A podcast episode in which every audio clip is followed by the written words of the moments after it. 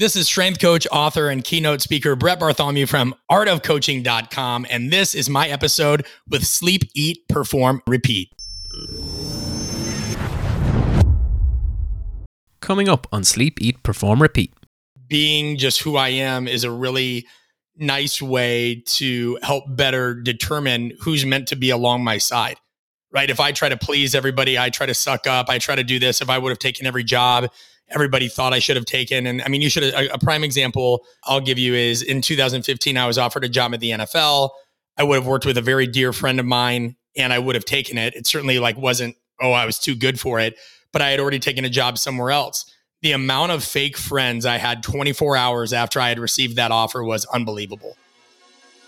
Yes, we're back with another episode, and we have Brett Bartholomew on the show today. Brett delivers great insights coming up in an episode we know you're going to love. Big thanks to everyone. Again, we got some great messages over the last few weeks about our previous episodes of Brian Keane, Joe Barr, and some of the other ones like Pat Divilly. We'd love to keep giving you great guests, so do get in touch if you have any suggestions. And also, thanks again for liking, sharing, rating, and reviewing the show on Spotify and Apple Podcasts. If you haven't done so already, please do and also sign up for our newsletter at sleepeatperformrepeat.com. But just before we dive in, a quick shout out to the sponsor of today's episode, Hauora, Performance Wellbeing Growth Partner. Visit the website at hauoralife.com. That's H A U O R A life.com. Welcome to Sleep, Eat, Perform, Repeat with your hosts, David Clancy and Kieran Dunn. This is a podcast about high performance. What we are striving to achieve is to figure out what makes high performing individuals tick, why they do what they do, and why they are successful. Enjoy a journey of stories, lessons, and learnings. Today we spoke with Brett Bartholomew, coach, best-selling author, and founder of Art of Coaching. Brett is a keynote speaker, performance coaching consultant. His experience includes working with members of Fortune 500 companies, the US Special Forces, sporting organizations, and professional athletes. Brett is also a self-published, best-selling author of Conscious Coaching: The Art and Science of Building Buy-in. He's coached a diverse range of athletes from across 23 sports worldwide at levels ranging from youth athletes to Olympians. He supported numerous Super Bowl and World Series champions, along with several professional fighters. Today we start with the grooming ritual for Brett then unpacks interactions and interventions and why multimodal communication is paramount for success in any endeavor. He digs into assessing communication and puts the question as to why people don't benchmark their capabilities in order to get better when public speaking. Brett shares his doctoral research, which is focused on the role of power dynamics, persuasion, optimizing change management within organizations. Brett finishes with his mentors from the world of rap and hip hop, what he has taken from their journeys. We highly recommend you check out his online courses, Bought In, Valued, Blind Spot, his brand builder workshop, and his top class podcast. Brett Bartholomew, thanks very much for giving us your time. We'd like to start with a question that we hope you haven't been asked before on this on any show. Really, is really impressed with that beard. I mean, Kieran and I here are talking about, and I have a beard, and it kind of tells a tale about brand, and it's kind of nearly mm. where we'd like to start with you because you're someone that tells people how to help build their brand. Mm. So, first of all, I'm going to try to match your late night DJ FM voice. David, um, you and Kieran, uh, it's like this is very intimidating to try to match it. Usually, I sound more like this or gravelly.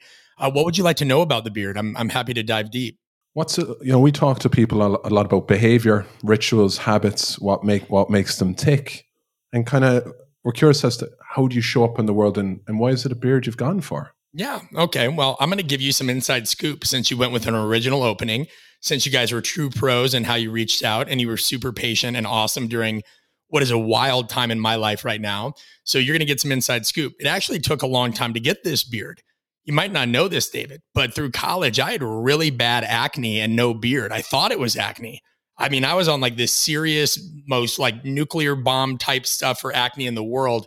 Little did I know that it was just manly follicles of hair trying their best to get through and giving my face this reddish irritation that made women flock to me with wild abandon. Um, no, but like I think the beard came in really around like 25, 27. I couldn't rock it for a while because I did a lot of work with military in addition to to pro sport and youth sport. And whenever I went on a military base, well, certain military bases, in particular, when we did work with the Navy, you could not have facial hair. Um, that said, when I went to other military bases, like it became a, a point of endearment and actually uh, was a buy-in piece for us, meaning I, I'd gone and given a presentation on periodization and program design to some folks that I think they were uh, Marines. And, you know, at the end of the day, I, I remember I was heading home and one of the guys goes, You know what I like best about your presentation? And I said, What? And he goes, Your beard. He goes, Keep that going if you want to earn our respect. And I just laughed my ass off. But um, yeah, the I think the thing is just I'm a little rough around the edges. I'm more of an anti-hero. I'm not really somebody that's super clean cut. I'm not the person you probably bring your uh, bring home to your mom and and they think this is the guy that wears layered coats and cardigans and you know I'm not a fall catalog. I'm a little bit more Eddie Brock and Venom than I am Tobey oh, Maguire and Spider-Man. And so the beard just kind of feels a little bit more who I am, man. I'm I'm an imperfect mess of a human being and the beard says I want to go along for the ride. Talk to us about were you always comfortable with being that imperfect person? Or uh, you mentioned before recently, actually, about facades and people put up facades these days. It sounds like you just are gone past that and there's not one bit of you that's not authentic anymore. It's interesting, right? Like, because we all have parts of ourselves that are inauthentic whether we try to do that or not it's it's a form of like what Erving Goffman would call impression management but there's functional inauthenticity right where we all wear different masks for hopefully a utilitarian purpose um, but I'm pretty boring. You know, I uh, I think a lot of that is uh, what I experienced at an early age, nearly losing my life, and knowing that there's some members of my family that. Uh, sure, we've had like a centenarian and all that, but we've also had people that die relatively young.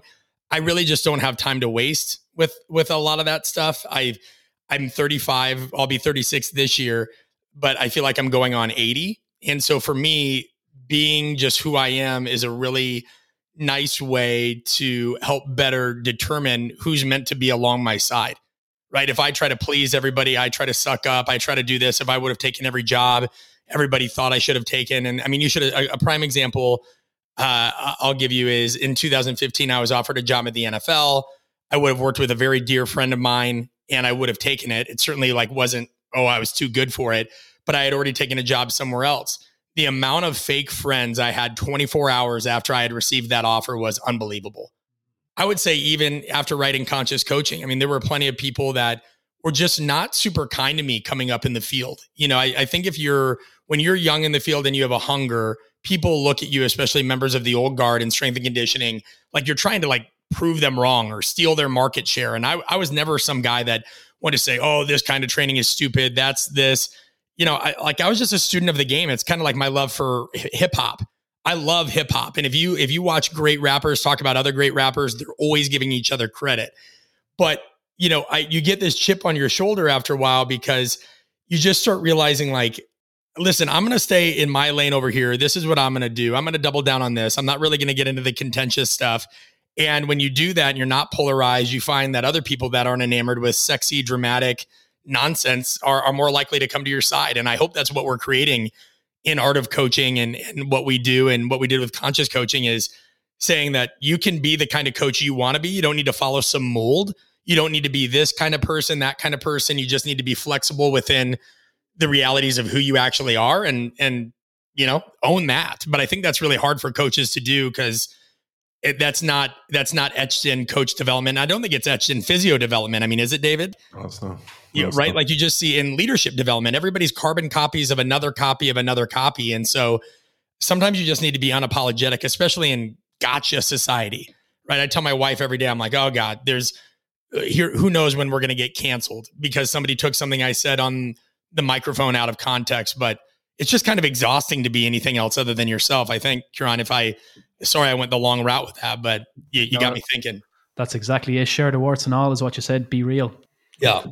Brett, it brings us in to trust, you know, relationships. We're looking here, you know, where does interactions impact interventions? And it seems to be a space that you're really passionate about and there's a lot of purpose behind it. We'd love to talk about that a little bit more because for us as sports med physios, trust relationships, what it's all about. We didn't have to look any further than your bought in program online, which is just brilliant. I appreciate you guys taking the time to do that. And and just for the sake of attuning your listeners, I'm going to use the word coach as a catch-all term. So if you're a physio, if you're an educator, if you're whatever, right? I like a coach by by most standard definitions is somebody who guides and leads and educates and orchestrates. So I'm going to use that term kind of ubiquitously. Uh, yeah, I, here's the thing: I nearly lost my life uh, in part due to poor medical care that was rooted in poor communication. And uh, I had always had a fascination with the human body, and so when those two fascinations, one of kind of the social physics of the world, social dynamics, and also the human body coalesced, that gave way to a career in coaching that's lasted more than 15 years. I think it'll be 16 or 17 at this point in some regard. Um, you know, and you look at the broader evidence of this, especially with you gentlemen as physios, although different country with this statistic. Uh, when you look at communication skills training, which is the bedrock of trust, right? It's hard to build trust if you don't communicate well. Perhaps nowhere is the dearth of it more evident in, than in healthcare. You know, United States hospitals alone, uh, in a statistic of, I believe it was 2010 uh, article, waste over 12 billion annually as a result of communication inefficiency amongst healthcare providers. Uh, and, and there's a host of other kind of byproducts of poor communication as well, many of uh, which are self-evident. But in the in coaching and and just development of practitioners, I think that there's this lack of communication training and focus, which is again the the linchpin of trust, because so many people think they're already really good at it, and I think there's also a misunderstanding of what what communication is, what it's comprised of. You, you know, when you have decades and decades of people trying to act like it's just verbal and nonverbal and, you know, telling somebody how much you care about them, like it just oversimplifies a core construct. It's kind of like saying, hey, your job as a physio is to get people out of pain. Uh, well, no. and even if it was, like that's uh, that's a deeper conversation. And so we just felt like it was it was high time that something more was done about this, and we're trying to trying to bring it to the forefront. And look, what's what's center point to all this is, is, is people. And you know, we have a platform, Learning Physio, and we we talk to the importance of building soft skills for healthcare practitioners so that they understand the importance of communication and, and relationships. And ultimately, if you don't do that, patients, clients, that's not going to work out. We'd love to dig into your your research. We're looking here at persuasion and power dynamics, all these really key principles and concepts that, that must help you massively as a coach. What, have, what are you learning through this process that you could share with us? Yeah, I mean, well, power dynamics are inherent. You know, we'll get to formal definitions if you want, but I, I think it's important that when we talk about terms like, and this is this is all part and parcel of communication. So I'm glad you brought it up, David. To understand communication, it's not just verbal, nonverbal. You have to understand the social physics, and that's where power dynamics lies you know, power is is ubiquitous. It's very fluid. When you ask me a question on the podcast, you have the power right now. I would have the power. Power is not good or bad. It just is. You can think of power almost in the way of, of depending on how nerdy the listeners are as potential energy, right? It represents the capacity of somebody to bring a, about psychological change in somebody's environment. Um, you know, changing their behavior, getting them to buy in, doing these things. Now, influence is more like kinetic energy. It's when that energy has been expressed. Kinetic energy or influence, sorry, is, is, how we utilize our power. So there are various forms of power, and we teach this in our workshops. I don't want to bore everybody, but I'll give you an example. Let's say we look at reward power. Let's say you're my boss, David, and you have the ability to bestow upon me a higher salary or bonuses or anything of a sort, right? Well, you're going to, by nature of you having reward power, which is based on your position and your allocation or your um, access to certain resources, there are certain influence tactics more readily available to you. For example, you could use an exchange tactic. You could say, Hey, Brett, um, I'll, I'll tell you what, I will give you a $500 bonus if you are able to meet blank KPI. And I'm giving a very simplified example, right? Let's say uh, it was a coach and athlete interaction. I think of a time I was working with a UFC fighter. Um, and this wasn't reward power. This was an example of, let's see, which one do I want to use? Uh, this would have been uh, what would call we'd call referent power. Okay, referent power is all about likability. Think about a mentor, somebody that you actually really like or enjoy, or even Kieran would have referent power to you, right? You guys like each other, yeah? You respect each other?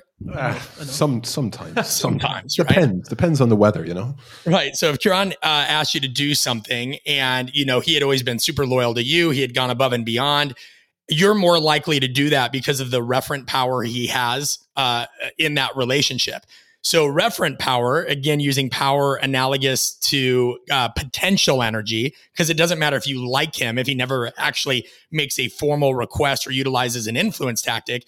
That influence tactic gives way to, um, let's say, an inspirational appeal, right? You might be feeling down.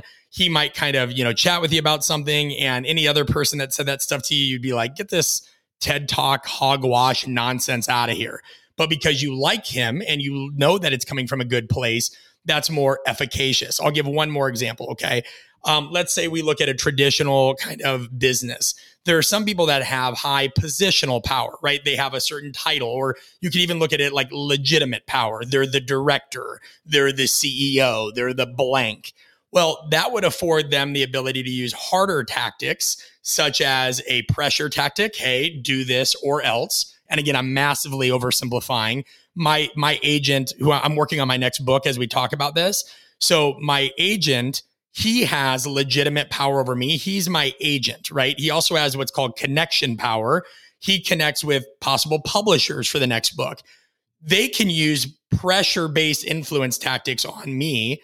Hey, Brett, the deadline is blank, or else the book won't get produced. And, uh, I, you know, I don't have ill feelings about that. That just goes with that. So, part of what we're trying to do is to help people understand that power and influence are not what we thought they were. They are actually very healthy things. Uh, even if you use a hard tactic like a pressure tactic, that's not always bad. If you use a soft tactic, that's not always good, right? There's times where a lot of people use softer, kind of more uh, just common tactics that can be manipulative. And so, part of our job at Art of Coaching is to help people understand you know, if you want to build buy-in more effectively, which which ultimately gives way, as you mentioned, David, to better interventions, because when people are bought in, they have better engagement. When they have better engagement, they typically apply more uh, effort. When they have better engagement and effort, you could argue that they're going to get better results and more consistency because uh, they identify with it. You can't do that without power, and so that's some of the rabbit holes we're going down, um, and that we're teaching in real life, so people can navigate these kinds of interactions uh, in real time. I love this. And theartofcoaching.com, the second part is the build trust. But before that, there's a piece on gain clarity. How important is that? And what is the first step you take to gain clarity and understand yourself better so you actually can inform them relationships that you want to build trust in a little bit more and a little bit better as well? Sure. I mean, this is this is multimodal as you can imagine. I'll give you like the most lazy way somebody can do it, and then I'll give you, you know, one of the most in depth ways, right? So uh, we have a whole chapter in conscious coaching about this, kind of understand yourself, and it tells people to go through these three stages of internal identification. So that's a good place for some people to start. If, if they don't do that uh, and they're more digital based, we put up a very simple yet surprisingly complex quiz. It's all free that they can take at artofcoaching.com slash what drives you, like driving a car, artofcoaching.com slash what drives you.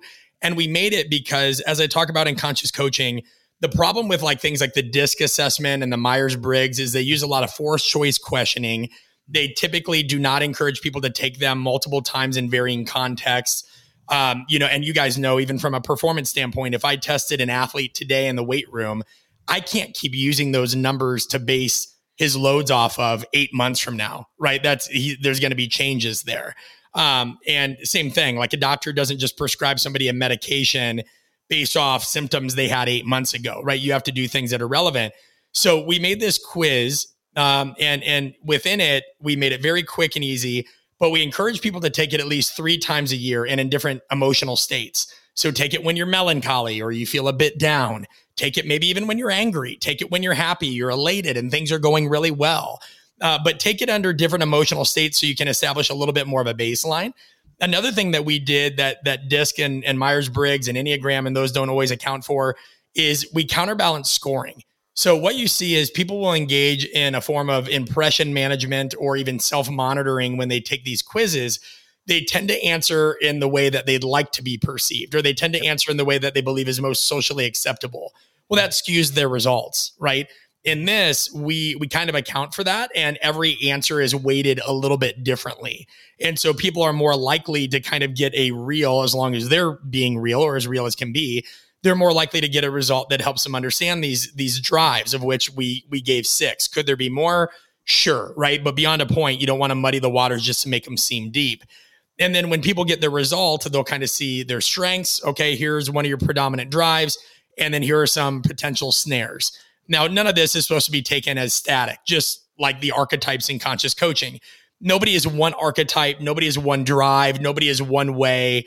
These things are context dependent, right? I present a certain way around my family and my two year old, then I present uh, in front of an audience that's 3,000 people. And what I mean present is when I'm at home, right? I'm a little bit more relaxed in my body language. And I, you know, I'll, I'll say this and we have different jokes and all those pieces when I'm on stage, right? You have to be a little bit more formal. You can still be relaxed, but I'm going to project my voice differently. There's a lot of different nuances there. So those are some easy ways. The the hardest way and not to like plug it, but to plug it, you know, we have these live workshops where we video coaches, we put them in improvised situations, role-based, role-playing based situations under constraints and they'll they'll they'll role play you know something that they're dealing with in their life whether that's their job their personal life whatever and we'll video them and we have formal evaluations that are this is all tied to the doctorate that i'm doing that gives them about 24 different kind of elements that they can be evaluated on. And and we can go into that in a moment if you'd like. But the point is is it's the first truly live facilitated output where physios, coaches, we've even had FBI agents, we've had doctors and nurses can come, get evaluated, uh, get self evaluations, peer evaluations, and see video replays in accordance to how they interact. And the nice thing is, is it's it's not it doesn't need to be terrifying for anybody. It's a very like safe space where we talk about how you know these evaluations. The whole point is to help people manage the subjective gap so, for example, let's say you're evaluating me just on something simple like tone of voice, and let's say it's zero to three. And, and you say, well, this is, yeah, I, I gave you a three. And maybe I gave myself a one. Maybe I thought I was too loud and, and all this. Well, the point is, is now we can have this conversation. Another time we were evaluating somebody on assertiveness. They thought they were a three. Uh, two other people in the group gave them a one. And then they have that discussion. And it's not like, hey, you're bad, you're good. It was, oh, like I didn't notice I came across like that. Like, yeah, the inflection of your voice kind of took away from the power of your words. Your body language is doing this. And it's it's just cool because you can get people from Ireland, Spain, the United States, so many people that have cultural frames and lenses of interaction and work on that in real time and kind of walk away with a playbook of what to do next. Right, we'd love to step away from that for a minute, but we're going to go back to it and just talk to us a little bit about purpose. We're here. We we do a lot of work with kind of well being consultancy with corporates, and we're we often talk about what are they trying to do? What's what's the big thing that they're aiming towards? And we're looking at a lot of the language that you you have on your website. You know, defining superpower, getting out of your own way, looking at blind spots, bringing your ideas fruitfully to life that they last for a long time what are you trying to do? What's this what's this all about? And has this mission or journey changed for you? Because there's so much there that can be leveraged together to impact and give so much value to people. So what's what's at the heart of it all? Yeah, I mean, it goes back to what I said at the beginning, nearly losing my life due to poor communication and medical care in part. And for us, it all ties back to our company vision statement. We want to change the way the world interacts when it matters most you know the the coach or even a physio or anybody that's kind of serving a mentoring capacity to somebody other than their family that might be the most important person in that individual's life.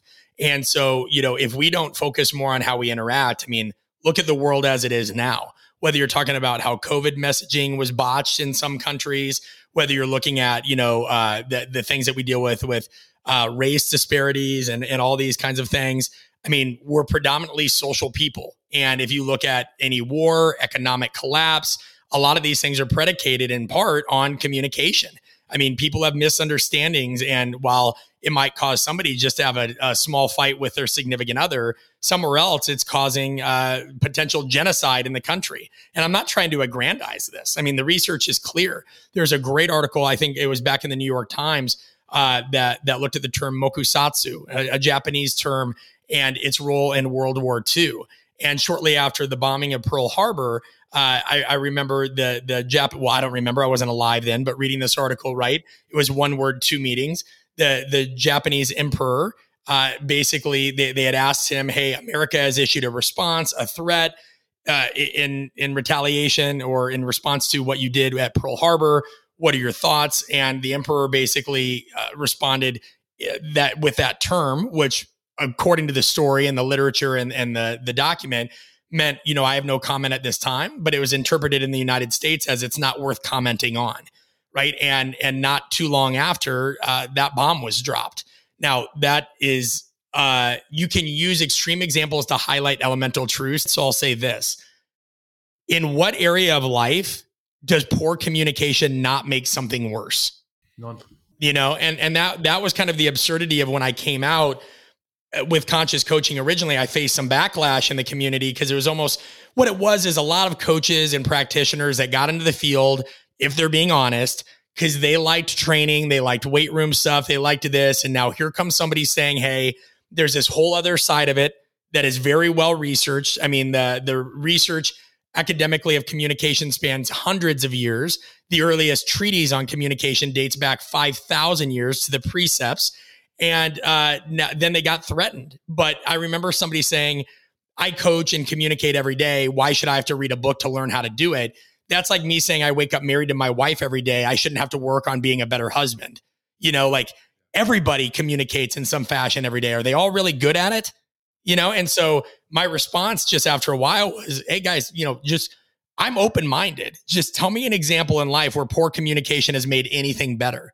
And if you can't, well, I mean, maybe we should pay attention to it. I mean, you've done enough work. Like, think of the the work you've done with the Royal Sur- uh, College Surgeons in Ireland, the uh, Florida International University. Whether when you publish opinion pieces in the Times, any of these pieces, and how many of those things were predicated on not only the information you had in your heads and the subject matter knowledge, but the deep interpersonal relationships that you forge as a part of those things, the respect that you earned due to the interactions, due like these things help you get in these positions to be able to make a difference right and i know you've assessed lessons in interpersonal skills and leadership like what education did you guys ever get on this when you became a physio or when you started off in your original jobs i mean did any of you get actual training in how to manage power dynamics and all these things no. no. Right. And in America, we don't have recess, we don't have sex education, and we don't learn how to communicate. What a thriving society. but like you know we're expected and no wonder every week some new ted talk or book gets punch, uh, published and it's the same old leadership bs right? It's the same story about some ceo at some company and then they name drop a bunch of other ceos and they talk just about trust and warmth and candor and, and in the meantime people can read that and they never go train it and oh congratulations another leadership book pu- uh, push in the bookshelf. So we just feel like it's time to train this stuff and um, yeah, I mean, David, did you get a lot of training in this? Where did some of your interest in this space? Where did where did everything kind of kick off for you when you realized, okay, yeah, like I'm a chartered physiotherapist, I have all this information here, but there's something else there. Like, what makes you at all interested in this topic? Because I looked at the people I admired, role models, mentors that had helped me in the career, and I, I kind of tried to understand why. What was it about them that I thought made them successful? And that could be GMs in US pro sport. That could have been an MD I worked with. It could have been even senior colleagues. And what separated them was their ability to form relationships, to have really strong communication in all forms, empathy, all that. That's what made them good. That's it was nothing. Wasn't the technical. It wasn't the tactical. It wasn't the clinical. It, it was that, and that's kind of where where the energy behind our project came here because we were like physios public speaking articulating their thoughts, communicating what they're trying to really do, they they could be better on that. Yeah. Well, I mean, that's helpful to know. I think that uh, then what I would ask you, and we asked this in the semi-structured interviews, yeah, of my doctorate is we ask people how they currently evaluate their own communication skills in context. And this isn't me trying to play like gotcha. This is me making a broader point you know, is there a way, despite your interest in it, your knowledge in it, obviously you're you're very skilled. How do you how do you evaluate it? Like if you want to get better and you even want to know what you could get better at, how right now how do you even evaluate that? That's the question. I, to be honest, that's that's that's really good because we do training, we do programs for for lifting, for you know what we're when we're sticking to something. But in terms of coaching and communication, I have no idea. I've never really had an assessment. Done a couple of those kind of personal ID profiles you alluded to earlier, but that would be very much it. Right, and and so and I appreciate your honesty. And, and that's what we found most people said is they're like, wow, yeah, like uh, we would have them evaluate themselves, just general question, not like a true evaluation. This is part of a interview to kind of establish the need. And I'd say, hey, how do you rank yourself as a communicator one to 10, with one being not effective at all, 10 being very effective? You know, and most people, as you can imagine, would be like, ah, well, you know, you can always get better. So a six or an eight, or you know, nobody's perfect, lifelong learner. Uh, but then if somebody gave themselves an eight, I'd be like, awesome. Like, why did you give yourself that answer, and what methods did you use, if any, to evaluate that effectiveness? And and almost all of them were like, whoa, uh, yeah, I don't use anything formally. And, and one person caught themselves right after because they said I mean, it's pretty much anecdotal, the state of the team and are people doing what I tell them to do? And then he was like, Ooh, that sounded bad. And I'm like, Yeah, yeah, because there's a difference between being bought into something and being compliant, right? Like people can do what you tell them to do. If I hold a gun to somebody's head and say, bury that body, that dude's not bought in, right? Like that, that, that is somebody that's compliant. And I know that's extreme, but it's really not that extreme when you consider how some people abuse their power there are plenty of people that abuse power and all that uh, in order to be coercive to people. And just because those people did what they said does not mean that those people are committed or bought in. That's brilliant. Just about like even the the communication pieces and what maybe motivated us to move away from physio as the main form of clinical work.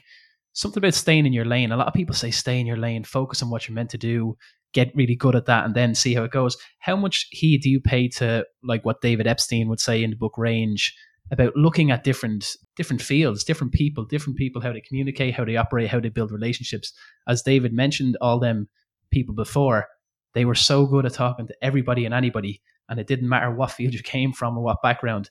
They had the ability to connect at a human level.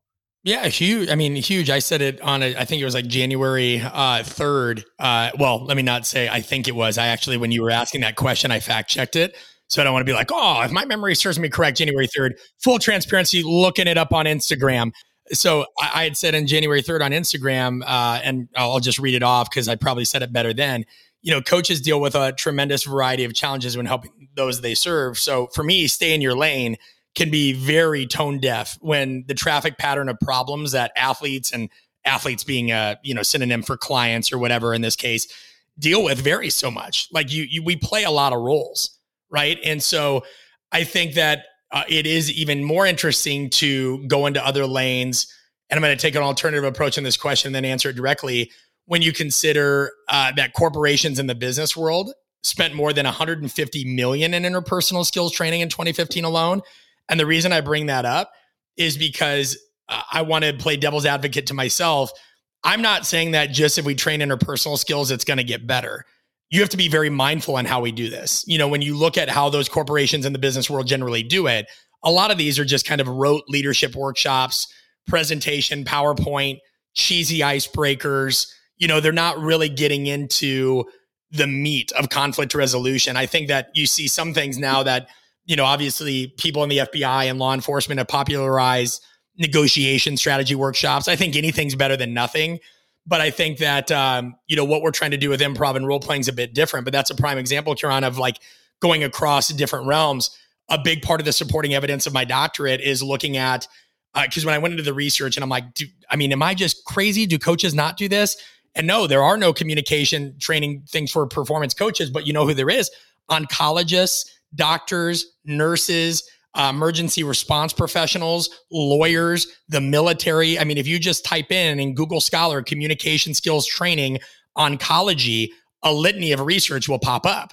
And so, you know, we had to uh, beg, borrow, and steal from other places as we were continuing to make our case. And, and we, I'm talking about like uh, me and my imaginary friend. I try to say we when it is our company, but now I'm talking about my doctorate, so it is just me.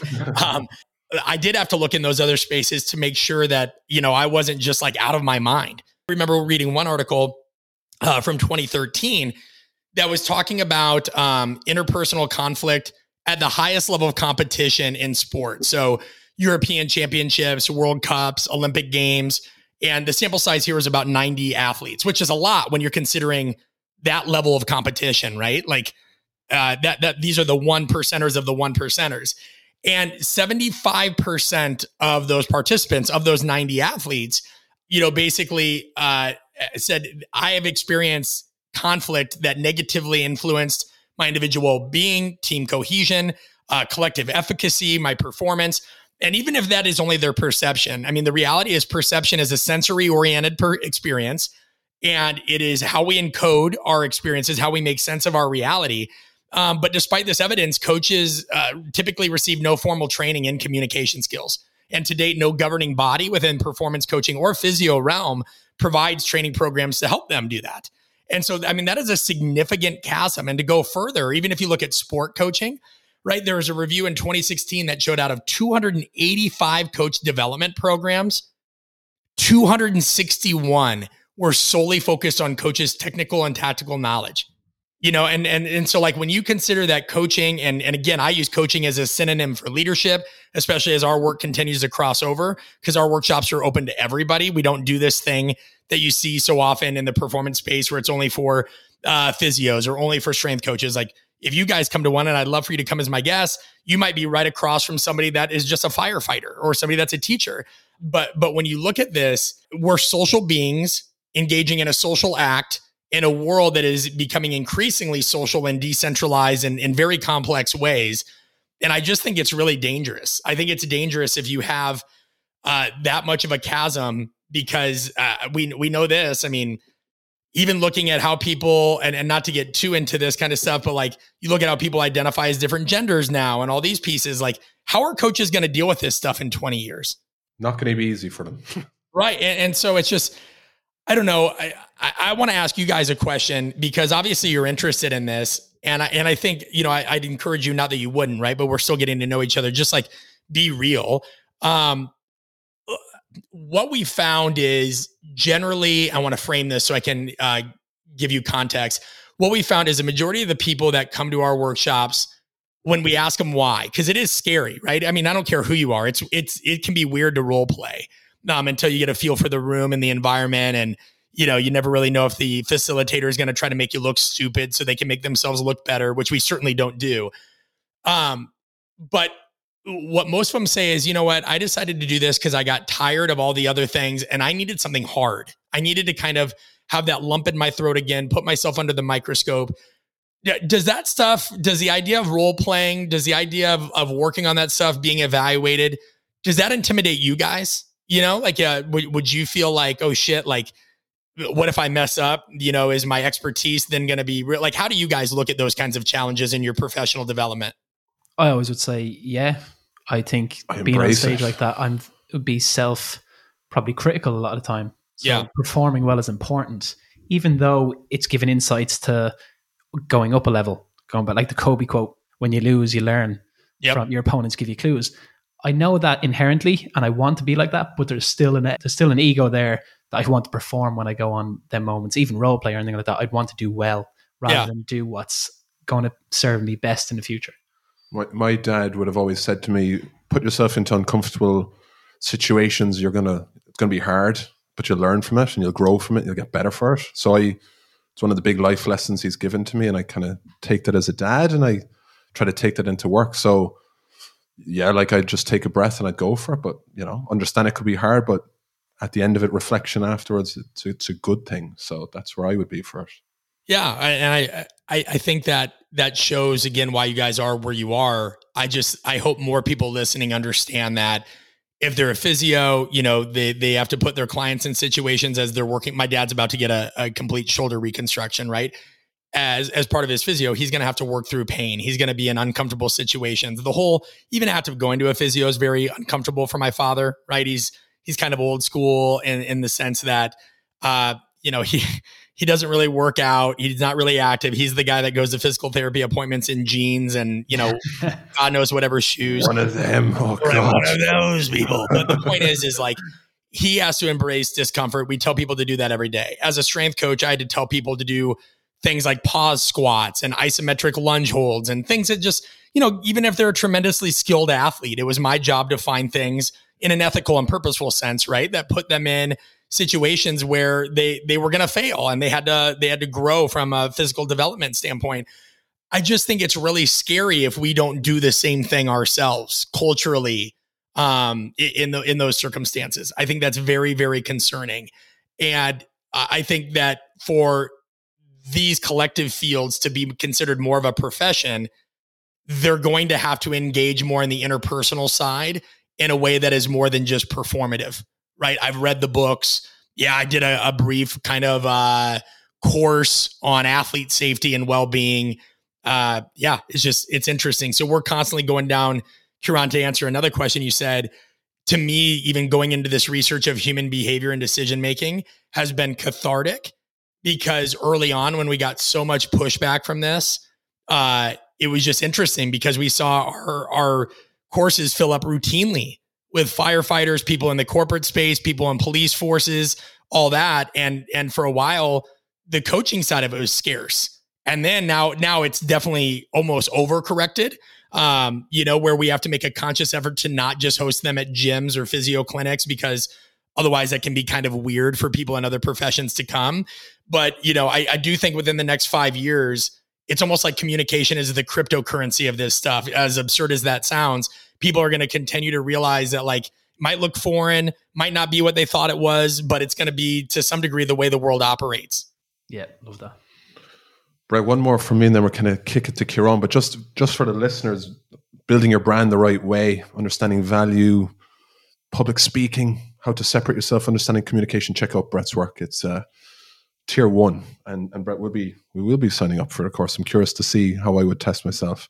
Um, last one from me, and then over to Kieran. Brett is you mentioned hip hop. You're mm. talking to a guy that spent four years in Canada, played basketball, rap and hip hop's close to my heart. My favorite track is Triumph, Wu Tang. Ooh. A bit more towards the rap, but met them a couple of times. Asking you the question, what's your favorite hip hop track and why? Why? Yeah, well, first of all, I just want to say I'm very thankful when you said you spent some time in Canada. I thought you were going to go on about you know Drake or Cardinal Offishall or you nah, know like I thought you were going to get down to the Canadian rapper kind nah. of thing. Um, my favorite track will vary um, in accordance with context. I can definitely tell you who some of my top five are, but I would say if I had to pick one today, based on my my my state today, um, let's see my favorite track today, uh, if you were to turn on a song and get me fired up, it would be Square Dance by Eminem. Oh. Now, that would not be my favorite track in totality, right? Uh, my favorite track, and I'm I'm very much a lyrics guy. Like I'll pick up on the syncopation. Like even if you hear like Eminem, the way I am, right? How mm-hmm. that kind of emphasis on the syllable and in the uh, song Mockingbird, how every time he hit a certain word on the snare of the beat, and I'm talking about like the Eminem from like actual albums, not like when people hear stuff on the radio that's kind of the sing songy. Uh, but I would say another one, just being a father, and this one's a little darker, um, is Castle. And that is off a more recent Eminem album. That said, uh, man, I could go on for days about that. And the reason for the affinity for Eminem, by the way, is I just always identified, and, and this kind of leads into the next question about brand. I never had a formal mentor. Okay. Nobody ever put their hands around me and said, This is, let me show you the ropes. You know, I had situational mentors, some good, some bad, and you learn from them, but I never had a mentor. What I did have was a year of my life in a hospital where you were controlled what you could watch on TV. Uh, what you read was controlled, uh, and but you could listen to whatever you wanted. And in that hospital, uh, all I had the day I went up there was a bunch of like uh, workout songs on my MP3 player, and a lot of them were Eminem.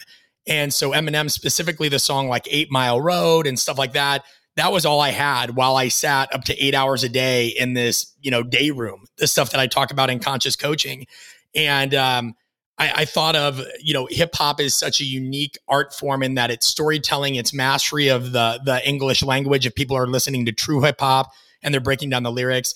And so in one presentation uh, called Confessions of a Strength Coach, I have a slide that shows three mentors of mine, and and it was meant to catch people off guard. And there's Eminem, there's 50 Cent, and there's Dr. Dre. And what I say, and I'm going to be brief here because I've been long winded in so many other things, is Eminem represents the technical aspect, the mastery, the superiority of that. And whether I, you know, it's strength coach Brett or, you know, leadership training Brett or the Brett that I am now as an entrepreneur, everything we do, there is 17 different levels, 14 of which you will not even see that go into our work, right? And how it's structured and how it's visualized. Uh, for 50 Cent, that was more of somebody who was somebody that evolved, right? He, he yes, he, he started off as a drug dealer then he was a musician. Now he's an entrepreneur. And you could argue he's made more money in movies than he ever did in music. That represented me not being scared to evolve in my field. When I decided to not just train athletes full time and work more in the corporate space and do these other things, originally I was called a sellout by some of like, you know, that small, like 5% of the old guard that is just used to so many strength coaches basically dying on the job. And I'm, I'm being facetious, but we do make a point that how many strength coaches you know are financially well off, actually healthy, in a good relationship. Like strength, it's it's almost a career you don't retire from. Like they people just they don't. They go to the next job and the next job and the next job and then they just kind of disappear. Um, and then Dr. Dre. Dr. Dre was somebody that was more visionary. And if you know his background, again, a DJ, a rapper, a producer, and then he helped Jimmy Iovine create Beats by Dre and they sold it to Apple. So I think when I when I assess myself professionally, I need somebody that's a craftsman that actually does what they say they did. Their background's bona fide, their skill set's legit, but they're also not scared to put their head in the clouds while keeping their hands on the grindstone. It's great to hear the depth into it. I'm a weirdly deep guy. It's yeah, not always a good thing. We'll talk about Up in Smoke another time, Brett. You and I, mm. best documentary yeah. ever. God, let's go to a concert together, fellas. We'll certainly enjoy the Pepsi halftime show as well. That's yeah. 50 Cent and Dre. Oh my God, Kendrick Lamar, Eminem, 50 Cent, Dre, Snoop Dogg. I respect him, but could kind of take it or leave it. I know he's iconic, but like, I feel like Snoop Dogg's kind of the Sam Jackson of hip hop. Like he's in everything. So you're just like, give it a breath. Yeah, true breath. Yeah. So last question of the show. And speaking of them high performers, what does high performance mean to you, Brett? Ooh, man, you're gonna catch me off. I I'm one word, adaptability. I, I just think it is. I'm sorry. Like I know that I'm not trying to be like cute or like esoteric, but I am really a big believer in in, in if you can be one thing, be adaptable. And if you're like, that's not, that's not enough, Brett. Okay. Be flexible. That's not enough, Brett. Okay. Know how to uh, engage and operate in the gray area. And the reason I say that is because when you're looking at high performance, whatever performance is, boardroom, weight room, classroom, anywhere in between, like we say in our podcast, um, there's never one style, one approach, anything like that that works all the time. Are either of you parents? Parent of two, two okay. kids. Love it. And but like I'm not going to be one of those guys that's like, "Oh, well, you'll understand it when you're a parent." You get it. right? Like saying there's one kind of way to lead, coach, anything. And again, coaching is a synonym uh, ubiquitous to anything we're talking about here. Uh, it, it effective coaching and leadership is in the gray area, just like effective parenting is. One parent takes this approach, another one takes that approach. Who's right? Who's wrong? You know, do you spank your kids? Do you not spank your kids? All right, this person does, that person doesn't. What's their context? What's the culture? What's this? What's the instance? What's the circumstance?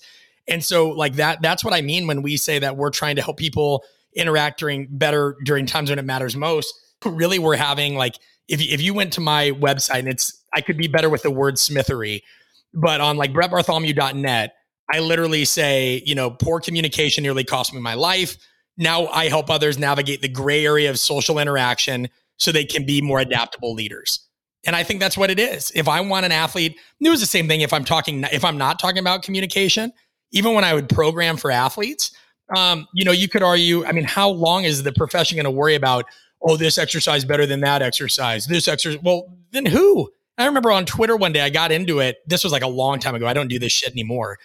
Um, I was working with a Navy SEAL that, you know, he had just gotten basically blown up uh, overseas during deployment, shrapnel in his back. You know, like the guy was never going to squat again. Like he'd squat when he went to the toilet, right? But he was never going to do an actual loaded squat and it, there just wasn't going to be a point to it, right? We could trap bar deadlift him, we could do some single leg split squats. There was a lot of other stuff, and um, I remember he was trying to get a special, like uh, he was trying to get a job doing security detail, uh, but he had to do a, a running test for it, right? So we did need to get him quicker. We did need to work on those kinds of things. And so I remember I just put up a tweet one day, and it was after I think I got like the 1000th journal article talking about how much barbell squatting helps sprinting speed or at least acceleration, right, in the initial stages. And I had put a tweet out that was like, you know, it'd be really nice if, if instead of just saying the same thing over and over, we compared other methods. And actually, a researcher from your guys' way decided to give me a little bit of a barb and said, well, you must not understand research. The point is, is to continually question ourselves again and again and again. And that was a clear example of poor communication because he didn't understand my context, right? I wasn't denigrating squatting research. Here I was training somebody that would never squat again. And I would have loved to have seen, all right, should I spend more time trap bar deadlifting this guy, doing lunges, split squat variations, other things? And the answer is you're going to do all of them, right? You want well rounded program. But like I just, I would have loved to have seen like something on alternative lower body strength exercises uh, and and their correlation to acceleration, right? Something that compared if you spent most of your time doing a trap bar deadlift versus heavier lunges versus rear foot elevated and all. So I, I said, hey, you know, I understand the point of research. I have a certain circumstance here where I'm trying to learn more about something else. And he's like, well, since you're the one with the access to all the elite athletes, why don't you do the research? And I'm just like, oh my God, here we go. But that's a prime example of effective. For that gentleman that I'm training, what's most effective at that point in time? You know, like who who knows? Because there's there's many roads to Rome, and in human performance, whether you're leading a team or an or an office, there are so many different leadership approaches you can take. You can take. The one you have to take is the one that has conducive fit with who you actually are. If I go try to lead like Sheryl Sandberg, or I try to lead like Alex Ferguson, or I try to lead like this person, you know, like I may not have that success. You're talking about complexity. It's akin to coronavirus, right? Like, uh, sorry if this is uncomfortable for you guys, but we have nations locking down and doing all these things. And and I get it. On the face it makes sense. But this is a virus. It's it's complex. You're not going to solve a complex issue with interventions that are complicated. And what I mean by that is complicated just for any of the listeners and I'm not trying to like patronize I'm sure many of them understand this. Things that are complicated are things that like yeah it's a hard problem but there's like uh there's instructions or like if we want to know the next solar eclipse and when it's going to hit and when it's going to go over Dublin and whatever. We can figure that out. That math is crazy, but we can figure it out. We can figure out manufacturing automobiles. We can figure out how to make communication happen like is happening right now. Those are complicated. Complex is like trying to predict the weather, predict human interaction to a T, right? Like, and weather isn't the same as climate. Some people will be like, oh, you can predict the weather. No, you can't you do have norms of climate, but the weather, the climate is what you expect, weather is what you get. And so I just feel like this whole leadership coaching dynamic is so crazy where we're creating cardboard cutouts of people that think this is the best way to high performance when in reality the best way is the most adaptable flexible way within the constraints of your own environment and the context of your own strengths so that's a one word answer and a friggin you know dissertation on it you've touched on it all. I just want to say thanks very much. Really grateful for your time. No, we got so much from that, Brett. We're actually it's just piqued our curiosity even more about the work you do. So that's that's that's that's a huge platform as to why we wanted to speak to you in the first place to just learn what you do and, and why you do it. So just thanks very much for giving us your time today. Hey, my pleasure. And I want you to know that your collective dulcet tones have piqued my curiosity into what, what kind do you guys give a solid handshake? You know, like what do you what do you smell like? What kind of cologne do you use? I see on your website you have this uh, David. It's an amazing wool jacket. I don't know if that's Tom. Uh, is that Tom Ford? Merino wool. Merino wool. Yeah. Merino wool. And, and Kieran, I want to know what you use in your hair. I mean, that hair oh, is. Oh, yeah uh, oh, you also pomade, pomade, yeah. American Crew pomade. you also have. Hold on, I gotta look up his name. You have a doppelganger here. I can't let you go without you. Uh, you knowing this. Oh my god, uh, Mitch Mathews. If you look up Mitch Mathews and just Google image him, Mitch Mathews, wide receiver. If you pick the right photo, right? if you pick the right on, photo, where am I looking? GQ? What? what, uh, I mean, just go to Google Mitch Mitch wide receiver BYU is something you can do. Um, and yeah, you just look at it, and you're not quite the Adonis Mitch is, you know. But I feel like just with a few bicep curls and uh, some fasting tomorrow, BFR, you're on your way. Oh, yeah, BFR. Oh, I'll put it to David. David. Yeah, yeah. he needs to grow a bit of stubble, but he's he's about there, Brett. Well, listen, on sleep, eat, perform, repeat.com slash origins, he has a wonderful stubble, so you bite your tongue, David. there you go. Right. Uh, thanks very much. That was cool. My pleasure. I hope to see you guys soon. Thank you for listening to today's episode of Sleep, Eat, Perform, Repeat, a story of high performance. This was brought to you by Hauora, a whole person wellbeing company founded and run from Dublin, Ireland. Find out more at hauoralife.com, spelt H A U O R A life.com. Please rate, review, and share the podcast. Some people want it to happen, some wish it would happen, others make it happen. The GOAT, Michael Jordan.